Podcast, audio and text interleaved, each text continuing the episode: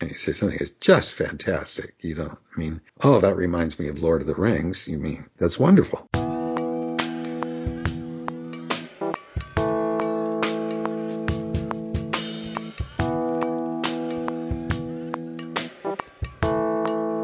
Welcome to the Common Errors in English Usage podcast.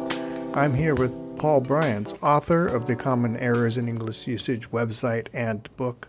I'm the editor of that book and host of this weekly podcast, Tom Sumner. Hello, Paul. Hi, Tom. We've been talking about the presidential and vice presidential candidates. Uh, last time we talked about Trump. You promised me we were going to talk about this word huge. Now, the way Trump pronounces it, I've seen it spelled out various ways. I've seen it spelled out Y U G E. Yes. Or Y U U U E G E. Yes, I've seen it spelled out H Y U U G E. Reminds me of the spelling of Houyhnhnms or something from uh, Swift. But regardless of how you spell it out, the word has certainly gone huge. Yeah, and it's typical of Trump because size for him is the measure of excellence. He's he's the only uh, really notable candidate we've had who makes one of his main campaign claims that he's very very rich. You can't believe how rich he is, and of course you'll never know how rich he is unless he releases his tax returns. Um, and of course he built the iconic Trump Tower, which is also huge, and um, it's interesting when he says huge, I always focus on his mouth, which is kind of small for the size of his face. It puckers out as if there's not room in those cheeks for all that he wants to funnel through his mouth. And of course, there's the joke about his hands being small. I don't think they're preternaturally small, but they're not particularly big. A lot of people don't know that this is a something that goes back a long way. It has a history. It didn't just pop up out of nowhere.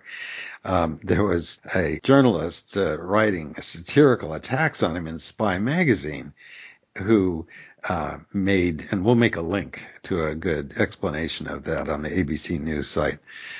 Um, and Spy was a satirical magazine 30 years ago, and uh, mocking him for having small hands. And that's how it got picked up. And he has been complaining about this and firing back and forth over it for a long time. So it's not something that just popped up in, in this campaign. I'm sure people are plenty familiar with what the controversy was about and his complaints that he had no problem about it. But he's using huge in the sense of not just large, but tremendous to mean great and that's common. Uh, that's certainly legitimate use, although we're more likely to say tremendous uh, than we are to say huge when we just want to generally praise something. Part of this is the fact that he is running straight to president of the U.S.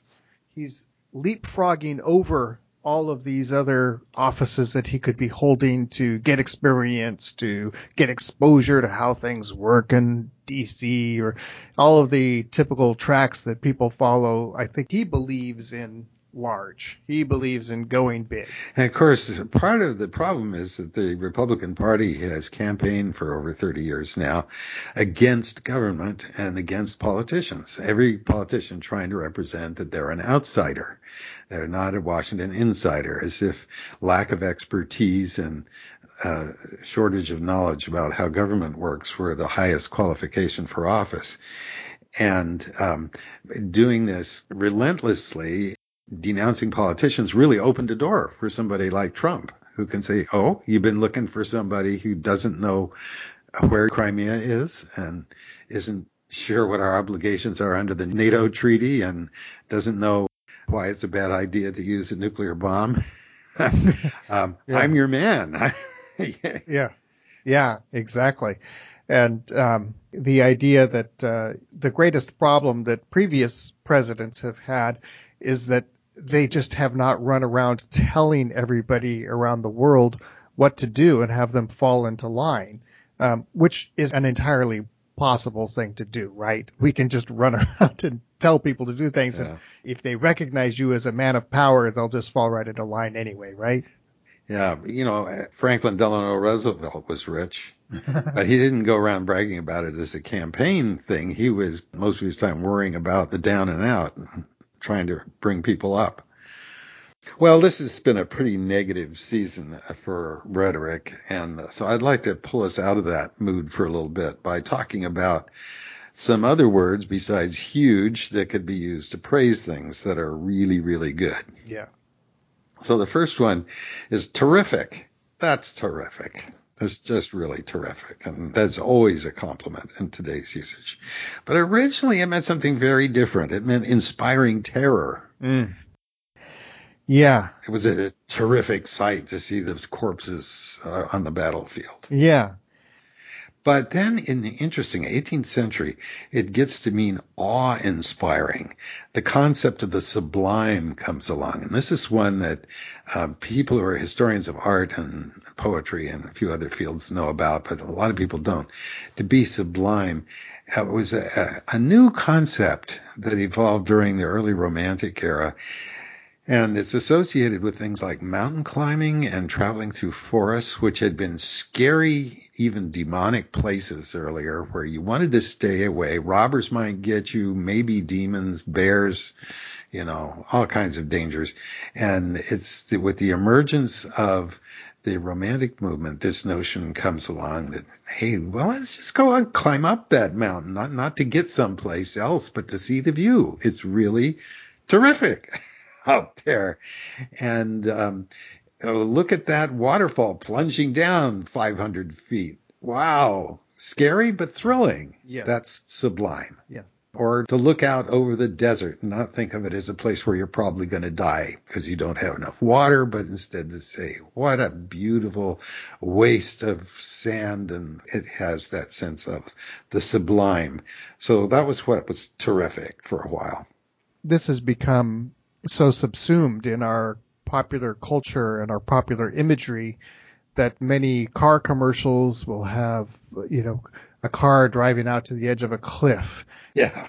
And looking out over a canyon.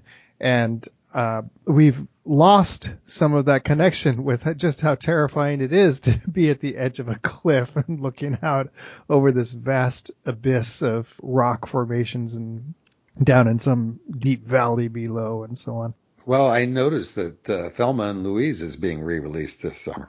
Yeah, speaking of going over cliffs, yeah. Up, up, spoiler alert. sort of sublime. Yeah, but the idea, even less so, of looking at some huge mountain or mountain range and being terrified by it, I think is all but disappeared from from our consciousness. Yeah, to the extent that a lot of people don't take mountain climbing seriously enough and get themselves mm-hmm. killed on Mount Rainier near here. That's claimed quite a few lives. Mm-hmm. Mm-hmm. Nevertheless, we have terrific, and it's switched from uh, meaning terrifying to meaning something quite the opposite. Yeah, it also came for a while to mean something with great intensity, very severe. Mm-hmm, mm-hmm. would be terrific. But it's in the late 19th century that it mostly shifted toward merely amazing, impressive, or excellence without necessarily the sublime part of it. And the original meaning of inspiring terror is completely lost. Now, if you're really old, you may remember cartoons uh, starring Tom Terrific yes. on the old Captain Kangaroo shows, where the main character could transform himself into anything by taking his hat, which was shaped like a funnel, and putting it on. Mm-hmm. So uh, early cartoon superhero on TV.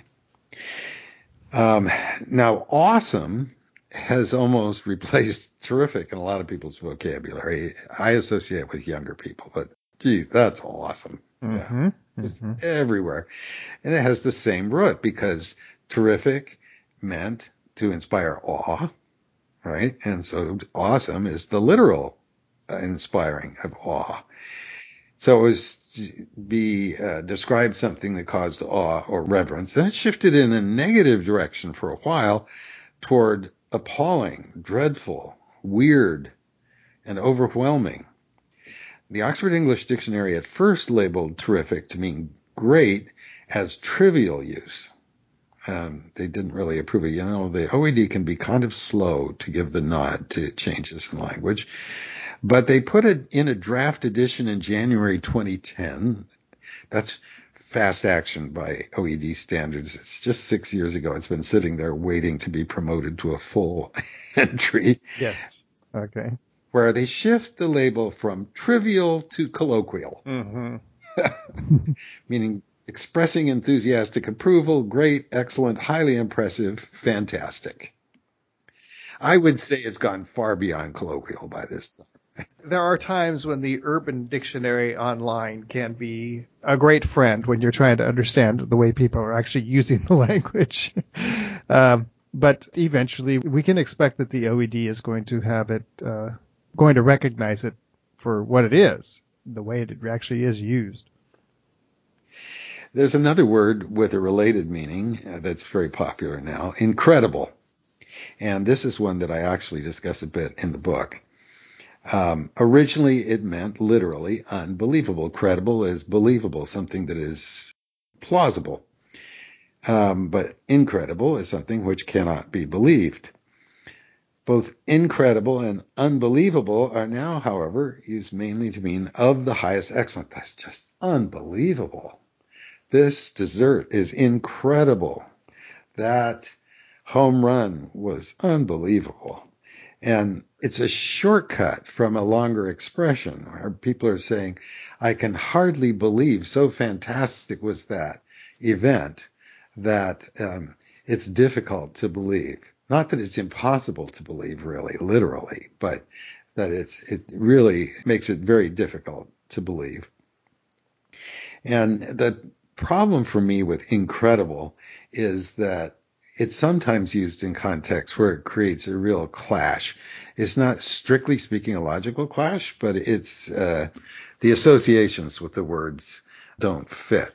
So if somebody talks about an actor creating an incredible performance, creating the role in an incredible way, what the actor wants to do is to be credible. They want you to believe what they're doing. Yes, that I forgot that was the actor. I really thought it was the person who was the character. Um, so an incredible performance, although in the modern sense of the word may make kind of sense. It'd be really make more sense to use a different word, saying a very fine performance, a convincing performance, a wonderful performance, an amazing performance, so on.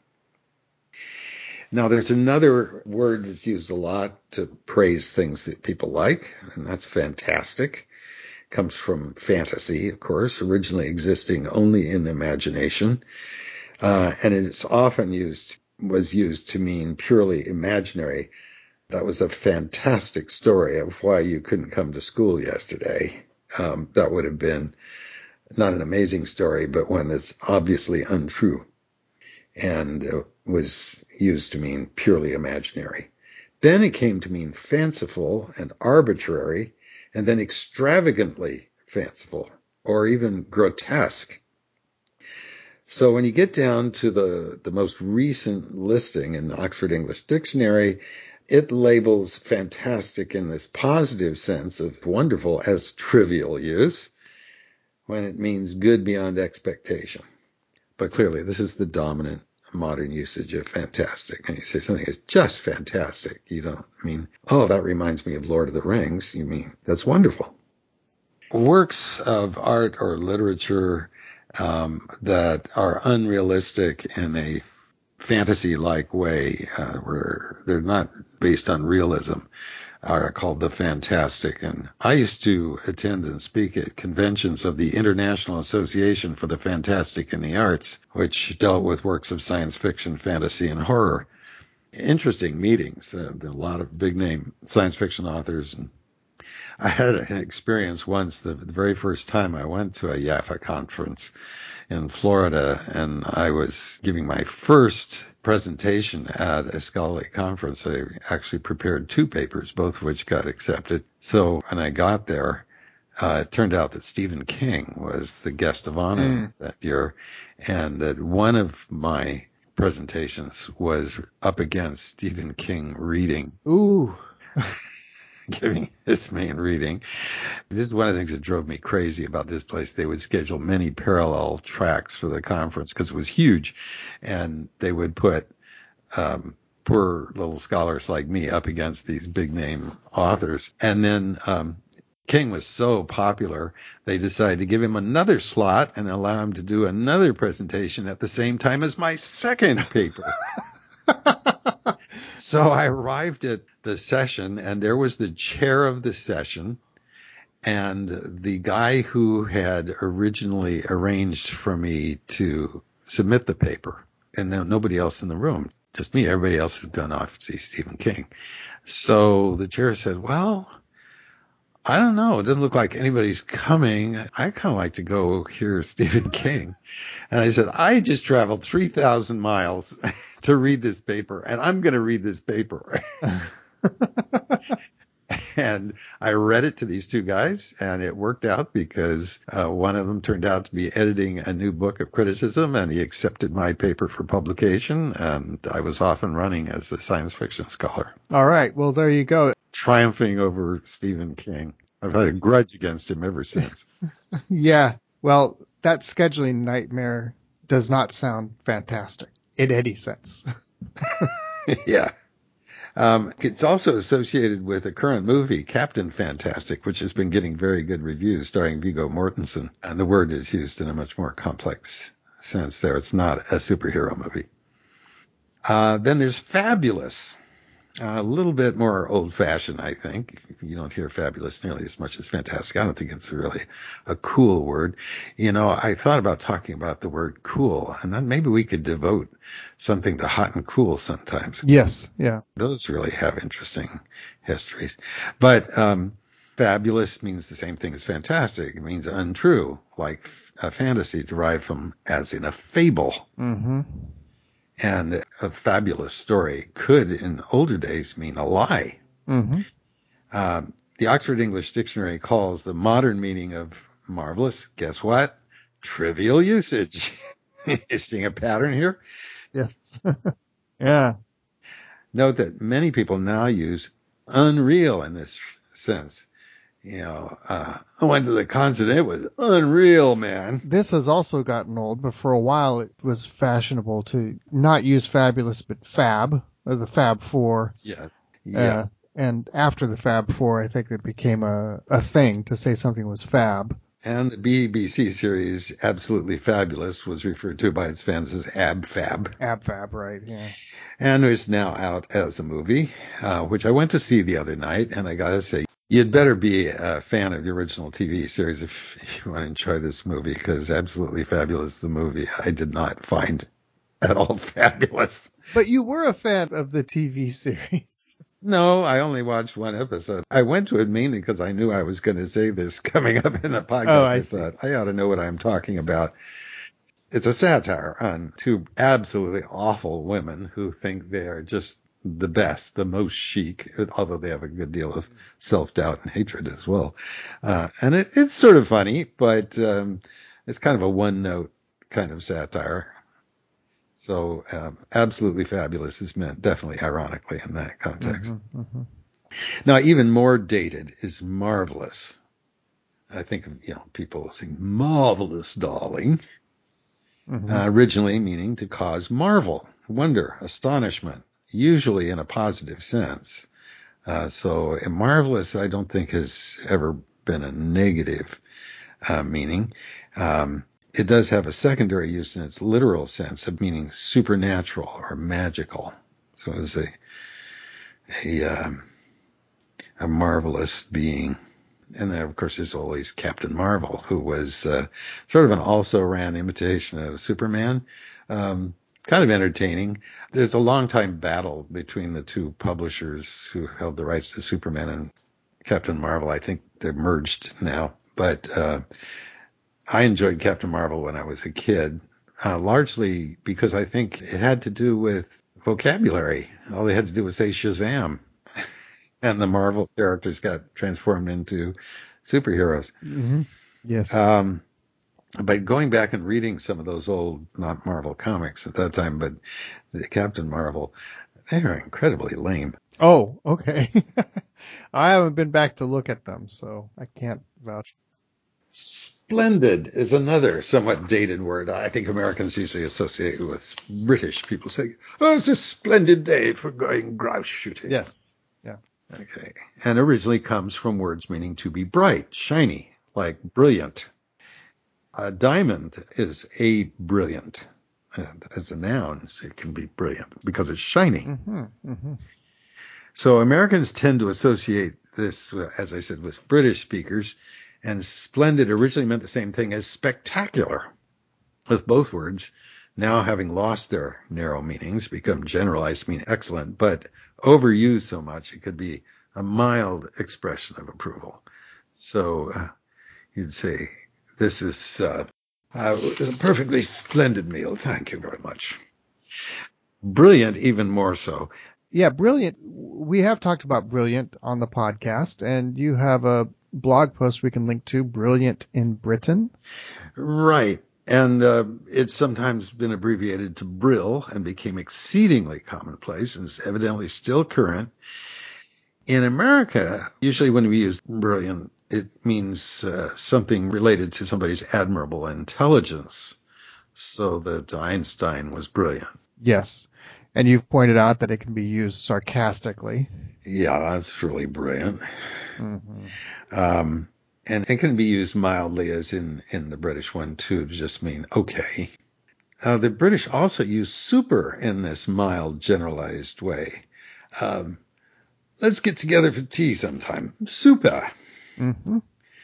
Now, one that's uh, was around for a long, long time and is almost entirely died out is swell. You say something is swell, you're either trying deliberately to sound old fashioned or just being very old fashioned. yeah. Yeah. But it's a very rich word. Yes. It goes a lot of different directions. Right. And it just means good. Now, originally it had to do with literal swelling, increases in bulk, and was most often used in medical contexts. So you might have a swelling on your arm and you bring an ice pack down to treat it or pierce a pus filled sac that was a swelling. In music, a swell is a crescendo, an increase in loudness, um, especially as you're referring to organs, but there is a technical musical meaning, which is a little different. It means a gradual increase followed by a gradual decrease. So the music gets slowly louder and then goes down again. And that is called a swell. Mm-hmm, mm-hmm. Some musical instruments like harpsichords and some early pianos had devices to control their volume called swells. Uh, a lot of people uh, complain about harpsichords that they all always play at the same volume. Not entirely true. There are various ways to do this. One of the ways of modifying the volume of a harpsichord, though, was with a swell. In the late 18th century, a swell, a noun, came to be called a fashionably dressed person a real swell. And this is what in the movie musical Easter Parade, a uh, couple of swells is one of the tunes with Judy Garland and Fred Astaire. Right. Dressed like a couple of bums, calling themselves a couple of swells. Yeah, it's a joke, obviously, in that context, right? Yeah. Mm-hmm. Um, means also then not only with clothing, but a highly distinguished person, often of exalted social position. Now, as a slangy term, actually, although it refers to something upper class, it's something that persons of a lower class would say of those people in a derisive manner. So you're making fun of somebody calling them a swell. Swells don't call each other swells. This latter meaning of the noun leads to the creation of the adjectival meaning very good, great, which we're familiar with. That was just swell. It came to be used quite a bit to express satisfaction in response to someone else's statement. I got us front row seats for the concert. And you'd answer, swell. But you often hear it used sarcastically. But I lost the tickets. Now isn't that just swell? Mm-hmm. And Lorenz Hart wrote the lyrics to Thou Swell in 1927, and he used it as a compliment along with witty and grand giving it an antique bent by including old formal terms like wouldst, wilt, and dandy. And um, we'll have a link to a performance of that song, which is set in the Middle Ages, where those archaic spellings make sense. Uh, and it's a wonderful song. And a, it's a terrific production. It's really worth watching on YouTube. Dandy, which I just mentioned, went through the same evolution as swell. Originally, it described a fashionable dresser. A dandy was somebody who really dressed up very in a fancy way, and it was uh, not quite as negative as swell, but it was not uh, really a compliment either. Somebody who was show offy. And that's the sense that it's used in the song that uh, Ray Davies of the Kinks wrote, the dandy that was made famous by Herman's Hermits. Uh-huh. There used to be a term dandified too, which means somebody or something that was pretentiously showy. Uh, and it became a satirical term criticizing fantastic dress, people who are absurdly dressed in costumes. Well, like some of the things the women in Absolutely Fabulous were in the movie. and uh, so the satirical song was made up saying there's this Americans go around with uh, different pieces of clothing that don't really fit together from different countries and they put a feather in their cap and call it Yankee Doodle Dandy. They call it macaroni. well, that's right. Which was a term for high fashion, right? No, macaroni was actually a term meaning mixture.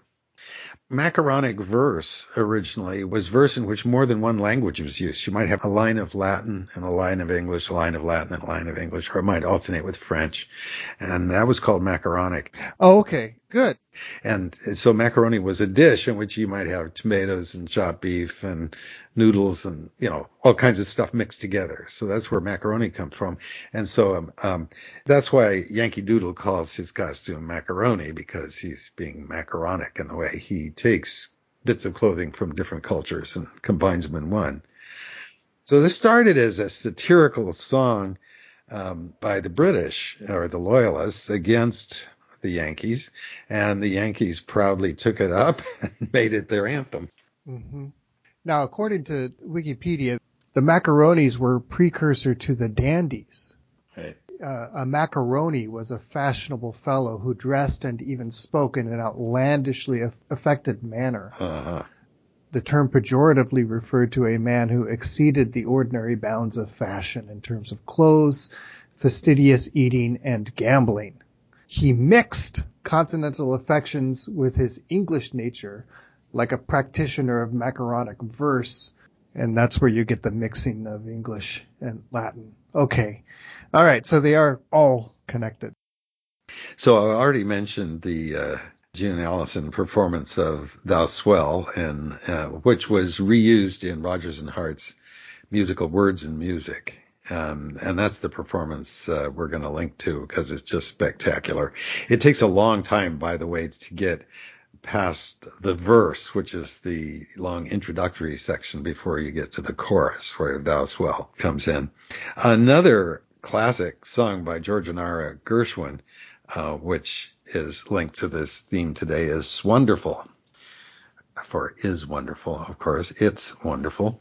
It's just uh, apostrophe wonderful. And you can consult my book if you don't know how to type a single leading apostrophe to get that S in there after you've typed a quotation mark. It's a little bit of a trick. Yeah. Um, anyway, wonderful is uh, what we call a catalog song. Uh, the, probably the most famous catalog song of all times is the catalog aria from Don Giovanni, in which the servant Leporello enumerates anyway the number of women he's seduced in different countries. And uh, but modern catalog songs usually are love songs, and they have to do with just listing one thing after another that the lover is being compared to. And it's wonderful as one of those. But my favorite is a Cole Porter song you're the top. Mm. And in this one, he lists a number of wonderful things that uh, you could be compared to because you're so wonderful. And the joke in that one, because Cole Porter was very witty, is that he uses very high flown, exalted ones like the Louvre and then he'll plunge into something very lowbrow like Mickey Mouse. Yes. Uh, and it's a very American because it's this love of celebrating both the highly um, is sophisticated with the really widely popular lowbrow kinds of entertainment. and you can hear the rhyme. You're the pearl that the divers fetch up, Milton Berle and tomato ketchup. That's one of the later verses. The performance I want to link to is uh, the early one. It didn't have so many verses. Yes. But he wrote an incredible number of verses over the years. He kept adding things. Oh yeah, he just kept adding to it. Yeah, yeah, yeah, yeah. Yeah, there's a huge uh, collection of them. And um, I was working on an early project using computer scanning and they were just beginning to have some very crude tools for not only scanning images but uh, recording sound and turning it into a animated slideshow and and with a soundtrack. And so I got the woman that was helping me in the computer lab. This is in the late 80s. Um, to help me illustrate You're the Top for a class I used to teach in Love and the Arts, which I've talked about before. And um, I thought, well, you know, he lists all these various things that are absolutely wonderful, including a Bendel bonnet. Yes. And um, Mrs. Astor. And I think, you know, most modern people do not recognize these allusions. Yes. What's, what about the nose of the great Durante? Yes. Or Lady Astor, right? Yeah. Yeah. Mm-hmm. So I thought, well, I should make an illustrated version of it. So with the help of several librarians, I spent a couple of months tracking down pictures that I could use to illustrate You're the Top. And uh, the next to last one um, was The Steppes of Russia. And I had a friend who had just taken the Orient Express and seen the steppes of Russia, but he said, you know, I don't remember seeing anything that really looked interesting, but I don't have any good photographs, but it looks just like the prairies of Saskatchewan. Use that instead. Yes. And then the other one that really gave me trouble was the pants on a Roxy Usher. Roxy was the name of a movie house chain. Sure. Yeah. They used to have ushers to show you to your seat, and um, they were sometimes male. And Porter was gay, um, but that didn't stop him from writing a lot of love songs addressing women, but he might have had in mind the pants on a male usher. But I did finally, somebody pointed out to me, I had to go to the internet. It was before the internet, actually. It was on, on another bulletin board. And I said, I'm looking for a picture of the pants on a Roxy Usher. And somebody found one for me, um, which I'm very proud of. And so that finished it. the Waldorf salad it refers to, um, I actually made a Waldorf salad from scratch and put the ingredients in front and photographed it and then took it to a potluck dinner. Yes. I was trying not to spend any money on this project. but I'm pretty proud of the way it turned out, and it's up on YouTube um, with Cole Porter himself singing it and accompanying himself on the piano as the very first recording I ever made of "You're the Top." So I hope you'll look at that. And when you're feeling bummed out by all the rancor slinging around in this political time, uh, this would be something could cheer you up. Well, that'll be fun. Yeah. We'll link to that and I'm looking forward to watching it myself.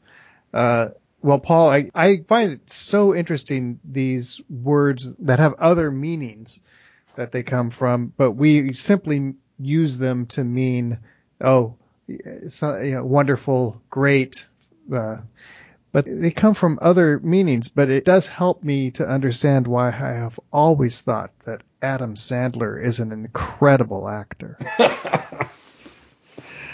yeah. All right. Thank you, Paul. You're welcome. Talk to you next time.